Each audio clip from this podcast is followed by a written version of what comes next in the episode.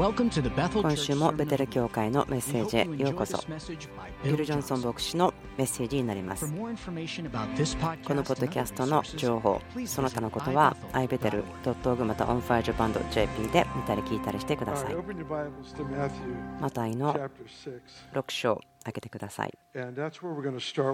ここから始めましてそしてあと4箇所ぐらい聖書の中から引用していきたいと思います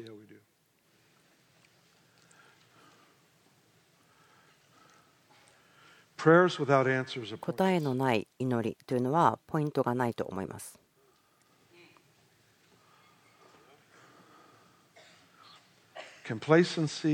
自己満足や無知であるということが祈りが答えられないということを容認してしまいます。でもあなたはその祈りが答えられないということにデザインされていないんですね。ですからそのような教えが書いてないと思う。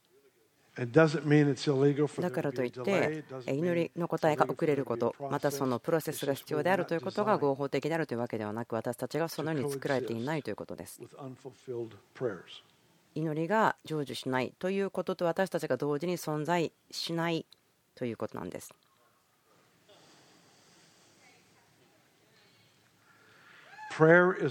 祈りということは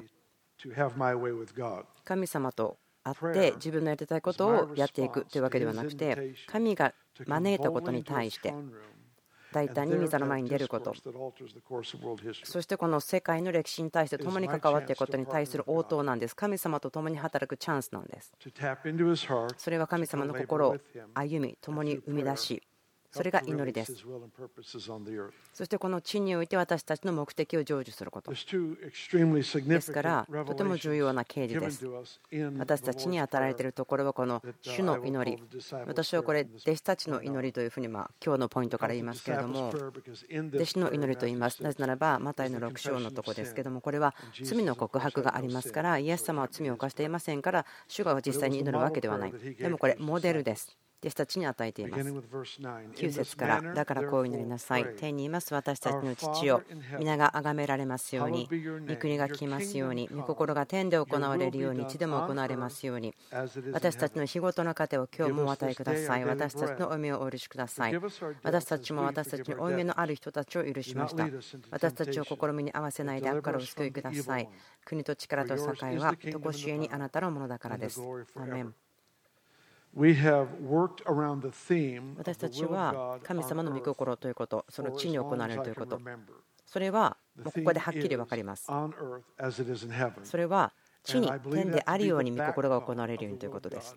これは神様の御心の中心も表されていることだと思っています。神の望み、情熱、それは私たちを天国に連れていくだけではなくて、私たちが天のリアリティに気がつき、そして価値、人生の経験、いろいろなことがそれによって影響を今受けるということです。最初の啓示ですけども、何年も前ですけど、私たち見ることができる、感じることができます。主が誰かに働いておられるときに、癒し、解放、マタイの12の28、こう言っていました。神の御国があなたの上に来たから解放が来たということ。ですから光と闇の戦いがありますということ。イエスが私たちにモデルして見せてくれたことというのは、天にあるように地でも行うということです。で、私たち、心で、はいと言いました。それを追いかけてきました。起こるようにしてきました。で、その啓示の2つ目のところは、この祈りの中に入っているんですけども、それは、どのようにして実践するかということのプロセスです。でもそのプロセス、その過程というのは祈りです。イエスはその天であるように地でもということを言ったときに私たちを霊的にアクティブにだけとどめておくにそう思って言ったのではありません。穴を掘ってそれを埋めなさいと言ったのでもない。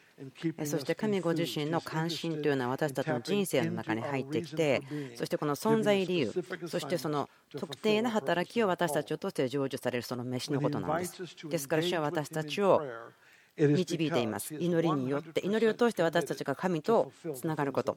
なぜならば神様は私たちが祈ったことに対して100%それを成就するというそのコミットメントがあります。ですから何を祈るかと主が言われたときに、なぜならば神は全ての資材を持ってるんですね。リソースがあるんです。天にあるんです。私たちが祈ったことの成就がされるための全ての必要は天においてそれをもう解き放す準備ができていますから。え以前ですけども私はどこか外国にいました。そして質疑応答の時間だったんです。何千人ものリーダーの方たちの前でした。がこのような質問されました。苦しみの神学あなたのものはどんなものですかと。私はこう言いました。私は存在しないはずのものに対しての神学は持つことは拒否しますと言ったんです。なぜならば、このグループの方たちの考え方ということは、病を受け入れます。なぜならば、神様は人々の中に人格を立て上げるのに使うからだ。でもそうするならば、イエス様が教えてモデルしたことに対しての違反になってしまいますよね。キリストによって信仰を持つならば、その迫害がありますと、経験に生きようとする者は、迫害を苦しむという言葉にも言ってますから、ですからそれに対する神学、考え方はありますけれども、でも、イエス様が取り去るために苦しまれたことに対して私はそれを高くしたりまたそれを受け入れることを拒否していますということです。でも皆さん問題ありますよね。なぜならば私たちは皆まだ答えられてない祈り待っていることその打ち破りが必要なことがあります。この中のチャレンジというのは私たちがそのプロセスを進む時に神様を責めない神様を糾弾しない。でも自分に対しても自分のせいだと言ってしまわない。その悲しみに満ちた祈りということ、それは神様を責めていることなんですね。うっすらではあるんですけれども、あこの問題に対して私の方があなたよりも憐れみがあるんですと言っているようなものなんです。また自己憐憫の祈り、神様が気が付いてくれて私たちの状況を見て、そして私たちを救い出してくれるといいなというような自分がかわいそうという祈り。それは18ヶ月の赤ちゃんならばいいでしょう。でも38歳の大人の祈りとしては受け入れることはできないでしょう。そのような祈りに対してランディ・クランクさん何年か前に面白いことを言っています。すごく私影響を受けたんですが神様に誰かを癒してくださいと何か小じのようにお願いすることは私たちの方が憐れみを持っていると言っているようなものです。でも神様のアイデアです。癒すことは。契約の中に主が私たちの方を招待してくださったんです。で、こう言うんですね。あなたを通してこのことが起こります。ということです。ということは、それを待ってる間、私たちどうするんでしょうか？ポジションを見つける間、打ち破りがない間、今日はそのことを話していきたいと思っています。弟子たちの祈り、先ほどのところですけども、まずですね6章の一番最後のところに行きましょう。33から、えー、とてもよく知られているところですし、それはその正しくあると思います。こう言っていますね、33節だから神の国とその義とをまず第一に求めなさい。そうすればそれに加えてこれらのものは全て与えられます。このバックグラウンドというのは心配とか焦りとかその日々の必要なことですよね。食べ物とか服とか人生の必要である土台的なこと。でもイエス様はっきり言っていますここで。でも最初に神の国その義を求めなさいということ。そうすれば全て他のものを与えられますよということ。神の国をまず求めるということは私たちの心が最初にそしていつでも神様の統治の現れ私たちの人生全ての状況において影響を与えるということ。病気ならば癒される。苦しみもなくなる。壊れているなら回復する。ポイントということは神の御国をまず第一に求めることというのは全能の神の統治が私たちの毎日の状況の中で認識されるということです。そして神様の義ということ。それは義というのは私たちのうちのキリストの人格が作られているということでそれが最初であって一番大事なところなんです。私たちの多くのクリスチャンの問題というのは私たちがこれらのことそのこれらのものは全てということの方をその祈りの優先課題にしてしまってるんですね。神様が第一にまず最初にと言っていることではなくてこれらのものを全て与えられますという方を優先順位にしてしまっていること。ではその個人の必要ということを祈るのは大丈夫なんですか？もちろんそうです。この弟子の祈り、こう書いてありますね。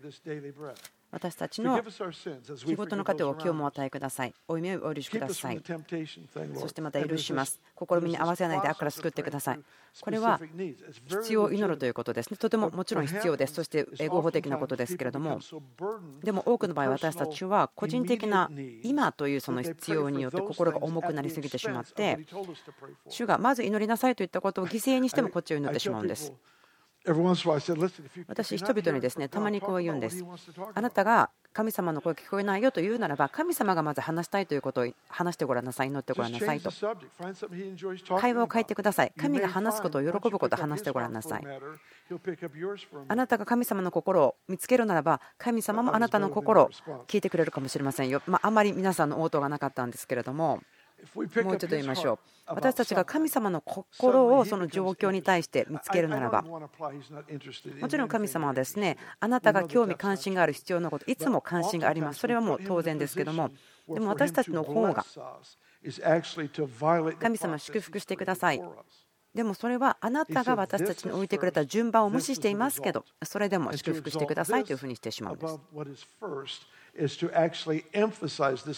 ですから、一番重要ではないものを一番強調してしまうのが私たちの祈りの可能性があります。でも、主は神様が作っているこの土台的な考え方、イエスの主権ということの上に全てのことを立て上げていきたいんですね。それが理解であっても、行為であっても、ミニストリーでも、満たしであっても、何であったとしても、そのイエス・キリストの主権の下にそれらのことが全て置かれるべきなんですね。それらが土台となるんです。例えば何か奉仕するためのチャンスとか機会、人生でやっていきます。でもそれは理由が違うことがあります。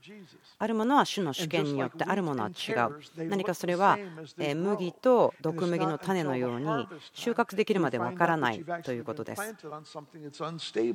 でもその収穫の時には分かるんですね。ですもうこの揺り動かしがあった時に分かります。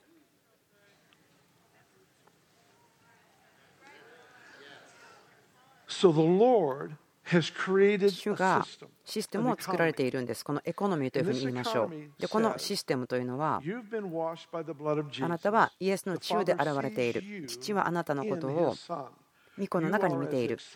あなたは神様の御座の部屋にイエス様が受け入れられているのと同じように受け入れられている。ですからこのような正体を持って私たちこのチャンスでどうしますか？その瞬間に何をしますか？私たちの霊的なまエナジーというかですね気力。それをすでに私たちに与えるよと神様が言っていることを受け取ろうとして戦ってしまいます。もっと重要なことに対して。例えばもちろん車とか給料が上がるとかもちろんそれらのこと良いことで素晴らしいことですけれども。でも決してそれらは私たちの人生の私たちにしなさいと言われたことを神様が任せている仕事から犠牲を払ってもそちらを取るべきではないと思うんです。それは神様の主権が人々の人生の中で見えられることということ。命を与え、自由にし、全能の神を経験すること、唯一の究極の父親ということが人々が経験できるということ。それを私たちの人生を通して解き放っていくことは行為ですね。そして特権でなんです。弟子たちの祈り、最初の時ですね。あなたの子供としてあなたを父を呼びながら来ますよ。あなたの行為を受ける者として、私たちの周りの世界に変化を起こす者として現れます。違う世界を表し、そしてここに植えられています。それは神様が治めることのリアリティが私たちの状況、問題の中に現れてくるため、それは私の人生の中で特権として与えられた働きです。そしてその招待状を与えられています。でもそれはもう神様が約束されていることがあるんです。でも私たちがそれを受け取ろうとしても与えるよと決めているのをくださいと言って戦ってしまうこと、それは悲しいことです。まず初めに神様の御国、その義を第一に求めなさい。そうすれば、これらのものは全て与えられます。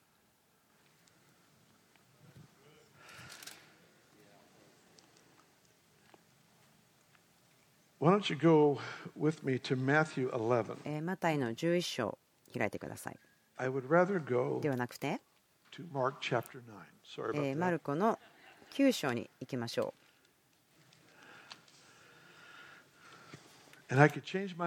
そしてまたちょっと意見を変えてですね、なぜならば私がマイクを持っている人なので、意見を変えることができます。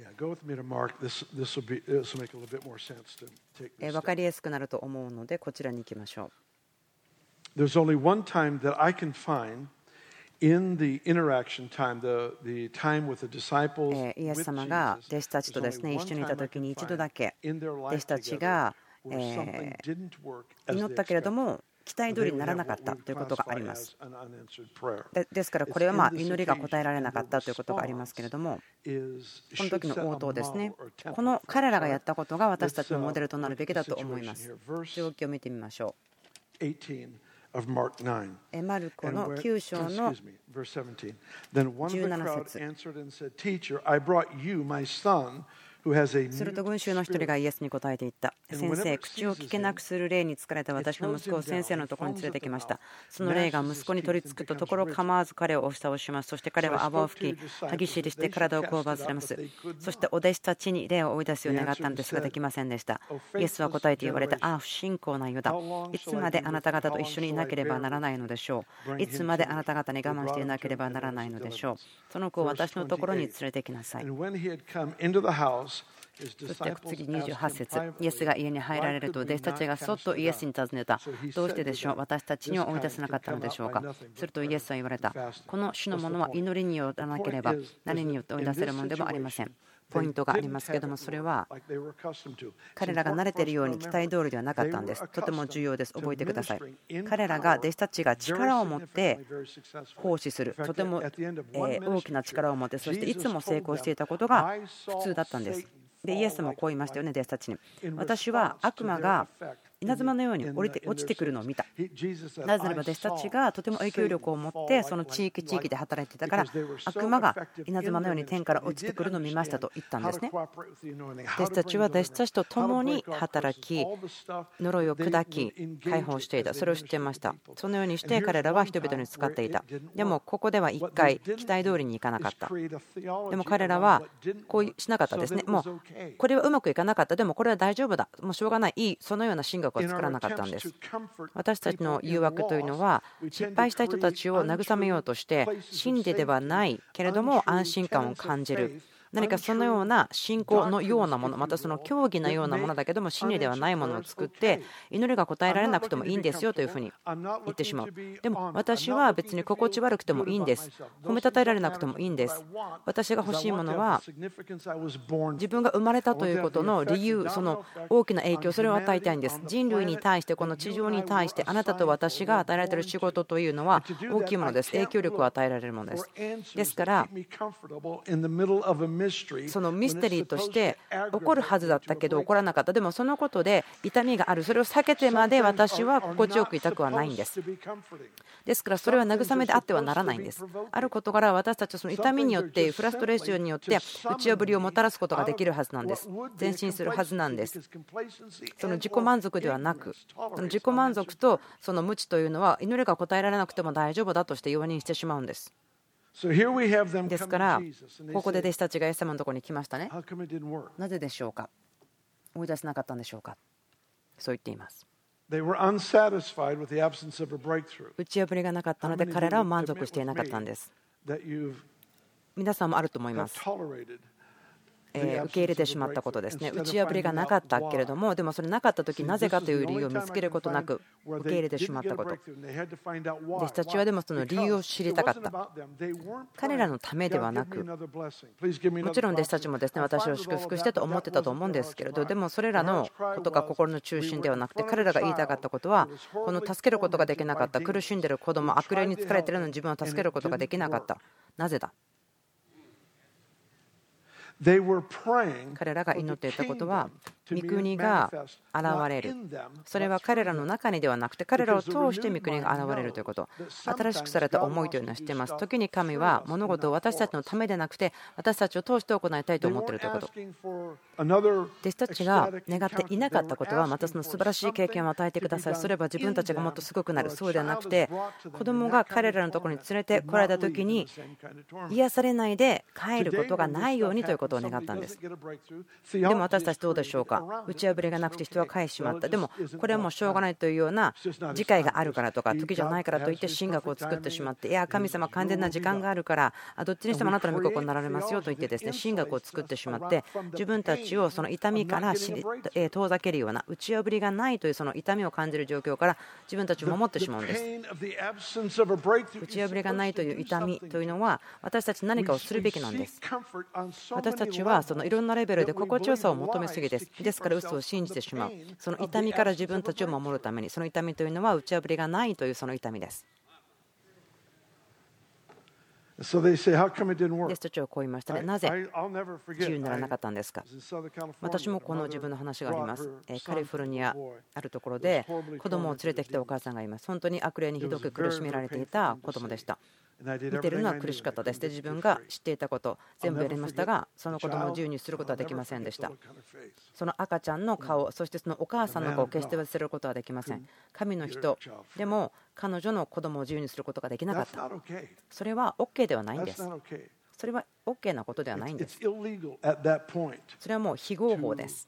容認されていいことではないんですね。ですから何かここで聖書を読んで元気になって先に進もうそうではない。これは容認されてはいけないんですね。そうされるべきではないんです。大丈夫だよと言っていいことではないんです。何かそれは私をもっとチャレンジするべきですね。何かもっと強く願うべきなんです。私をまた次のレベルに引き上げるべきなんです。私は全能の神の御座の部屋に招待されています。自分が何を知っているか分かっていますか？全部は分かりません。どのように祈ったらいいか分かりますか？はっきりは分かりません。でも私そこに呼ばれていることは知っています。結果がどのようになるのか知っていますか？いや、大体しか分かりません。人々が自由になるべきであって、癒されるべきであって、それは知っています。どのようにして起こるのか、定かではありません。でも自分が今いるところにとどまっているならば増加はしないことは分かっています。私が招待されていること、それは神様とつながること、そして物事が同じ状況ではなく変わることのために私は召されています。打ち破りに感謝しています。でも、もっとあるはずと思うだけに十分に経験しています。この後に来るよということが書いてありますけども私たちは今そこから食べてると思うんです。後に来るよ。これから来るものをすでに味わっているので今いるところでは満足しないんです。ですからイエス様が言いました。これらのことには祈りと断食が必要ですと言った。とても興味深いと思いませんか？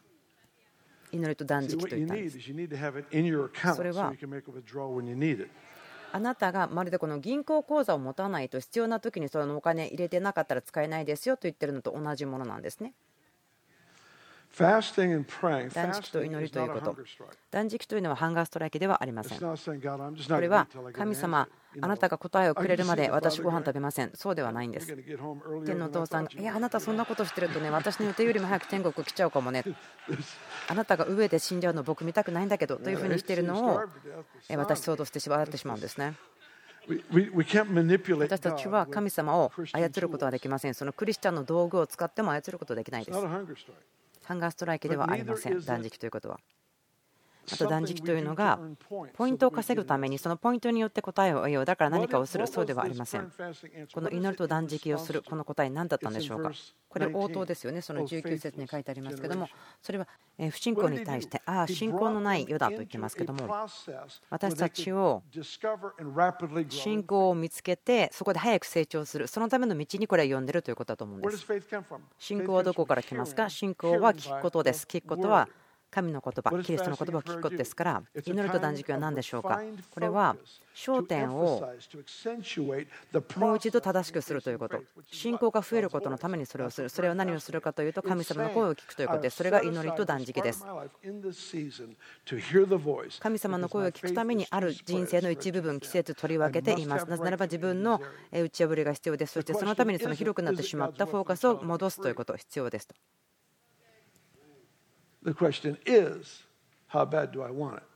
問題は自分がどれぐらいそれを欲しいのかなと思っているのかということです。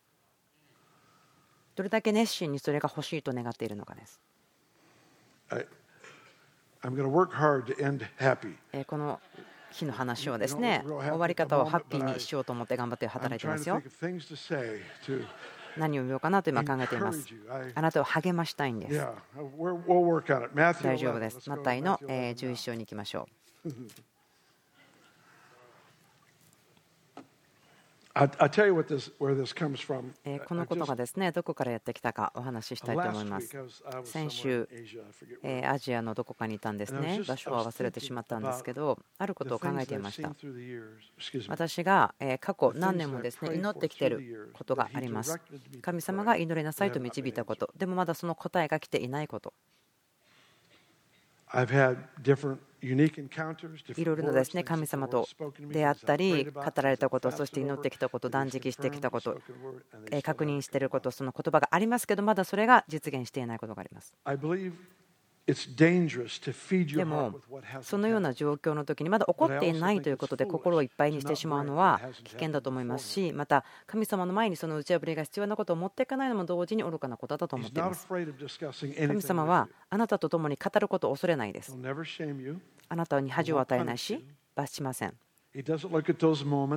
神はそれらのところですね。見て私たちを恥ずかしめるためではなくてかえって私たちとつながりたいんですね。そのために私たちが一緒に働くことを望んでいます無駄なことは喋らないし薄っぺらい希望は与えることがないし私たちの期待だけさせといて答えない。そうではないんです。神様は完全なお父さんですからその野球の試合見に行くよと言ってから行かない。そうではないんです。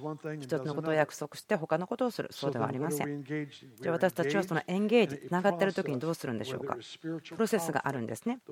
必要な歩くべき過程があるんです。でもそれを私たち分からない時があります。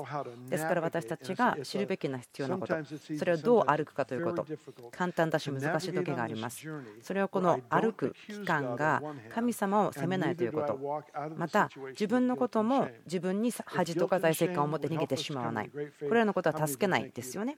これらが信仰を助けるならばもう皆さんすでにそのスミス・ウィグルワスさんという素晴らしい信仰者を超えてるかもしれません。でもそうではないです。これらは一瞬あ自分霊的と思うかもしれません。なぜならば謙遜さのコピーなんですね。偽の謙遜と言いますけども。でも実際はそうでなくて神様の御心あなたの人生に対してのものに対してのま合法的ではないものなんです。私、それ言ってすっきりしました。その責めることとか恥ということですね、それは御国をもたらしません。そしてまた同時に神様のせいだと言って神を糾弾することは愚かさです。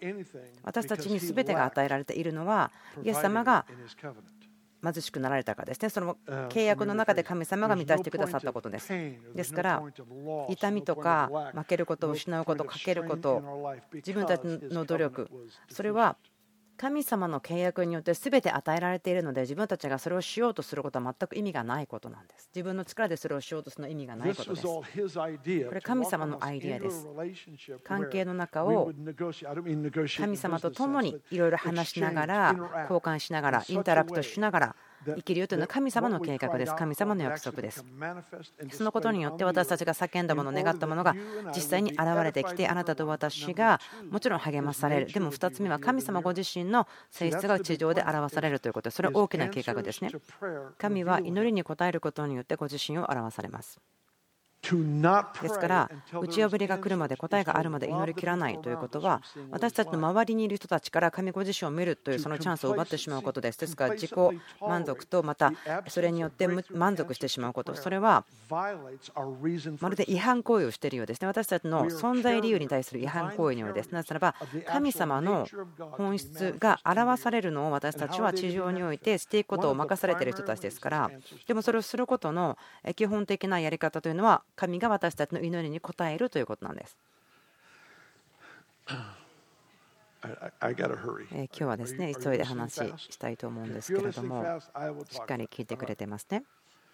富という話をしましょう。富を作るには多くの場合リスクもあるけれども良い投資をしてそれによって結果を得るということ。例えば50セントで買い始めそして3年後に100ドルぐらいですね儲けがある。富というのは作られます。打ち破りがあります。でもそれがどう守られるかということ、それを多くのところに分けて投資することです。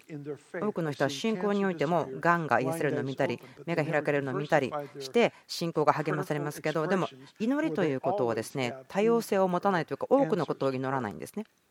なぜか1箇所2箇所とかそう固まって祈りと信仰みたいなのを固めてしまう。確かにその多くのところにその祈りをしておくというのは私はいつも励ましを受けることができます多くの多様性を持つというかですね1個か2個のことだけ祈ってるんではなくて多くのことを祈るならばいつも私たちはいくつもの答えを受け取ることができます。分かりますか？それが主のデザインだと思います。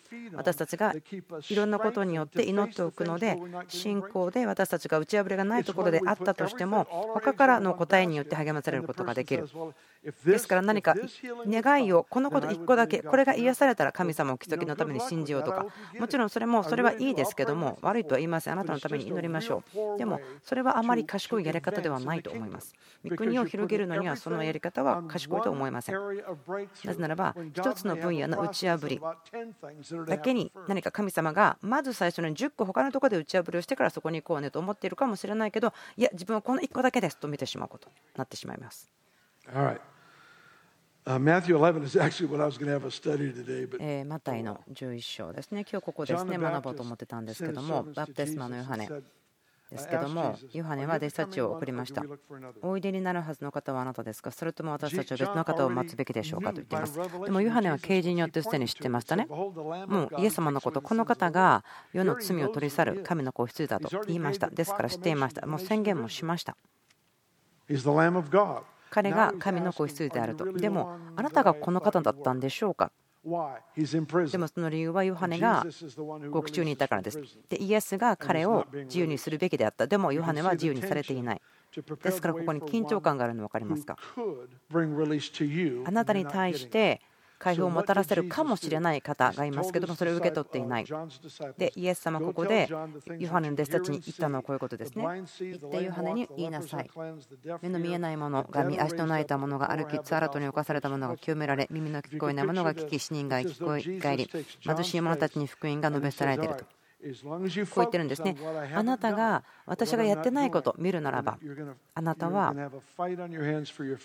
信仰のために戦ってしまいますよ。ですからあなたの焦点を変えなさいというふうに言ったんです。私は病を癒してますよ。死にを蘇らせていますよ。足のが歩き、盲人が歩いていますよ。その視点を変えなさいということです。私たち自身を準備する大きな打ち破り増加のために、それは私たちの心をですね神様がしていることで養うこと。でも私が今日ですね強調したいことですけれども今言ったようなことありますけどでも神と共にある時にまだあなたが打ち破りが必要なこと神様の前に持っていってください。ちょっとあることを説明したいと思うんですけれども、神様と出会ったことがあるとしましょう。神様の前に大胆に出て、そして神様と会って話をします。あなた語られました。耳に聞こえましたよ。でもまだそのこと起こっているのを見ていないです。と言って私、神様にしっかりとつながる。あなたの側、神様の側に足りないことはない。私の方に何かがある。でもそれを神様教えてくださいと。私があなたによってこの変化をもたらすために用いられる必要があるのか。そうでないのならば、この打ち破りが来るまで私が安息しているのか。神様とつながっているとき、エンゲージしているとき。打ち破りがないというそのフラストレーションを持ったままで去らないんですね。でもその時間をですねフラストレーションで使うのではなくて感謝するんです。そして神様がやってることを見ます。そして神様と会うことの喜びを経験します。神様とパートナーシップを持ちます。理解する必要はないんですけれども、神様から離れてしまわないその事柄に対して神様とつながり続けていることが必要なんです。とどまることが必要です。もちろんこのですね11章のところはバプテスマのヨハネの話をしています。ここ素晴らしいところですね。豊かに書いてありますけども。何か私たちを助けてくれることからここから受け取れたらいいなと思います。11章の12節バプテスマのヨハネの日以来今日まで天の御国は激しく責められています。そして激しく責める者たちがそれを奪い取っています。とても興味深いところですけどもバプテスマのヨハネ。彼はここで投獄されていました。葛藤していました。でもイエス様はヨハネのことを励ましているし誉れを与えているんですね。いろんなことを説明していますけれども、すごくですねコントラストがあるところだと思います。で、この真ん中ら辺に神様が、イエス様が宣言していることがありますけども、すごく深いですね発見を私たちに与えてくれる、こういうことですね。天の御国は激しく責められていますということです。私たちは全てがこのコンフリクト、衝突の中に植えられているということです。ですから、ここにいる皆さんの中に、システムの中に、DNA の中に、戦う、戦争をする、そしてそれを上手にする能力があるんです。一人に対しての戦いではなくそれは私たちを失敗者だと思わせるそのような形に入れようとする力との戦いです。人々はですねコミットしていますね。神様の統治がこの地上で表される。その約束飯にしっかりとしがみついている人たち共に喜びます。宇宙ぶりを見てなくても喜ぶんです結果的に。それは御国の本質なんです。ですからこのようなところにてこう書いてあります激しく攻める者たちがそれを奪い取っていきますということですか。でもこの激しさその暴力的なものそれは剣とかまたはその激しい言葉で何か虐待するとかその怒りとかそういったものじゃない。その信仰による激しさです。信仰は霊の領域によっては暴力的に激しいものであって信者がその周りの状況に影響されるのではなくてそれによっても喜んでいるならば悪魔はすごく落胆します敵が願っていることはその状況によって私たちががっかりすること。でも信者というのはもっと優勢もっと本当に力がある状況によって影響されることができるんですね。で敵はそれに対して何もできないんです。敵が勝利を得ることができるのは私たちが神を責めた時また私たちが責めたりとか恥をもたらしたりする時ですでもそれももうどっちも効き目がないんですよね。激しく責める者たちがそれを奪い取っています。マルコの10章いきましょう。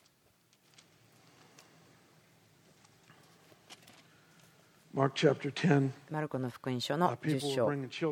人々がですね子供たちをイエスのもとに連れてきます。13節ですけども触っていただこうとしていました。でも弟子たちがそれを見て彼らを叱りました。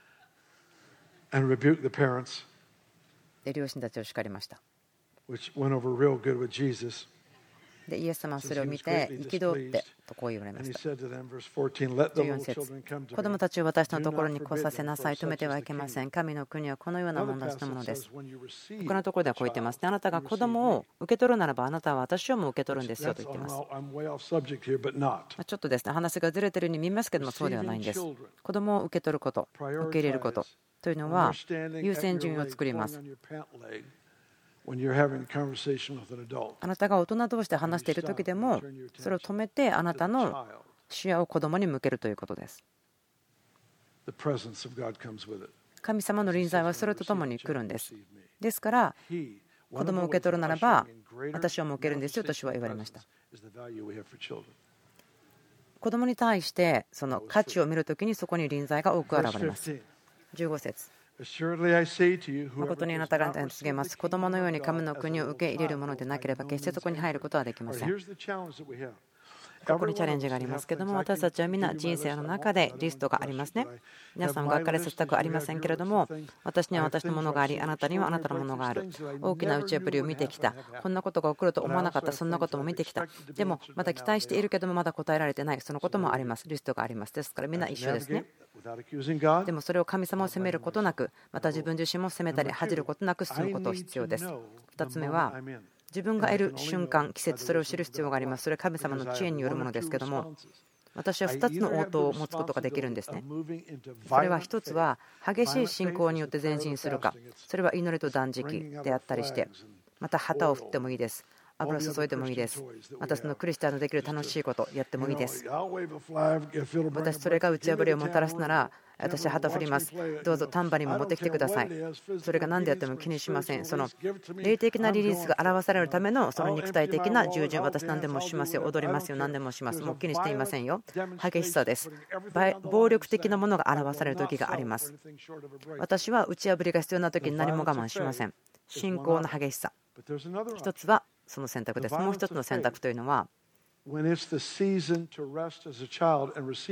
子供のようになって御国を受け取るということなんです。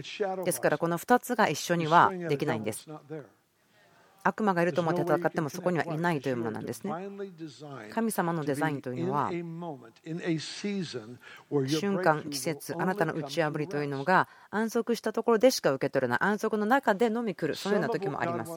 ですから時には神様が解き放ちたいものは、え軍人として戦うものに与えられる。でもあるものはその軍人に褒美として与えるのには高価すぎるので受け取るために何もしていないけれども息子に与える。またその娘に与える。彼らの彼女たちのための相続なのでもらえるということに気がついた娘たち。神様が持っている大事なものは何かそのようにした時に放たれるんですね。でもそれを2つをいっぺんにすることはできませんそれはまるでこうムチ打ち症になってしまって首が痛くなる。その激しく戦って打ち勝つということと安息してますというのを2つ両方いっぺんにすることはできません。ですから主が持っていることはどこに自分が今置かれていますかということ。神様私あなたを責めません。あなたのせいにしません。そしてあなたが打ち破り私以上に持ちもたらしたいあなたを喜ばせる方法を持って私歩きたいです働きたいですあなたの心をくださいもし私がその軍人のように勇ましく戦うことが必要ならば私死ぬ気で戦いましょうでもあなたが子供となりたいというならばあなたが持ってきてくださるのを待ちましょうどちらでもいいんです。ただ、あなたが私に与えてくださったこの働きを地上において達成したいんです。成就したいんです。あなたが私に与えてくださったこの大事さの中に生きていきたいんです。どうぞお立ちください。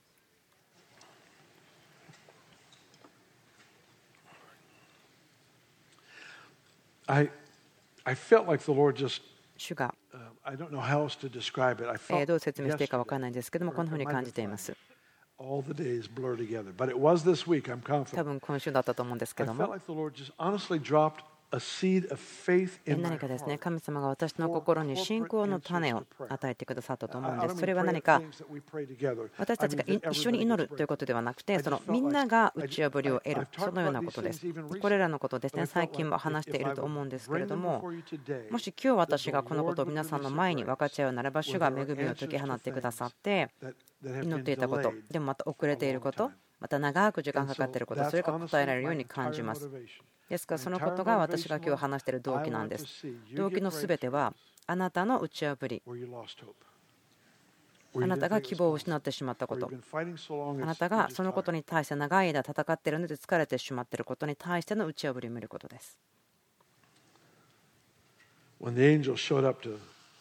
バプテスマのヨハネの父のゼカリアですねに現れた時にこう言いましたね彼らに子供が与えられる。そして、救い主が来るための道を備える。天使は言いました。あなたが祈った祈りは聞かれた。で私がですね見つけたその素晴らしいその聖書の学びの一つなんですけどもすごく私を驚かされました。これどのようにして本当は通訳されるかというとあなたがもう祈っていない祈りは聞かれている。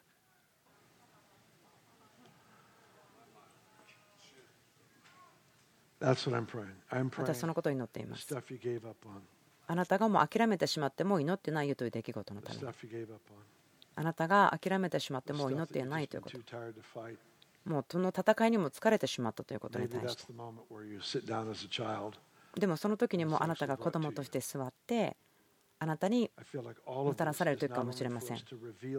これらのことは世に対して父が明らかにされるためでもなく私たちが私たちのために父を発見することかもしれません。お父さんですから祈ります。知恵を与えてください。思いをはっきりさせてください。全ての人がその今いるモーメント時を分かることができますように。今までやってこなかったものを受け取れるようにその打ち破りが来るように本当に欠けていたところ。あなたの打ち破りを見ています。願っています。神の御国が今来ますように神の御心が今なされますように。それが私たちの願いです叫びです。誰かの方にですね手を置いて祈ってください。その知恵の賜物が与えられるように。それはその人がいる今瞬間がどんな時か知ることができますように。何をするか分かるように。お父さんあなたにお願いします。これからの7日間。始まりますように雪崩のように始まりますように。その遅れていた打ち破りが雪崩のように始まることを祈ります。そして私たちが喜びによってびっくりするというかショックを受けるというかあなたがすることによって私たちの代わりにしてくださることによってショックを受けるようなあなたに心を向けます。あなたを責めません。あなたの恵みある意味豊かです。なぜならばあなたのアイデアとデザインだからです。今祈ります。この教会家族が喜びの満ち満ちたところまで経験することができますようにそれは祈りが答えられることによって与えられるものによってイエス様の皆に栄光を与えるために与えられますように。Thanks for listening to the Sermon of the Week. 今週もメッセージ聞いてくださってありがとうございます。ベテル .tv また他のこともどうぞ見てください。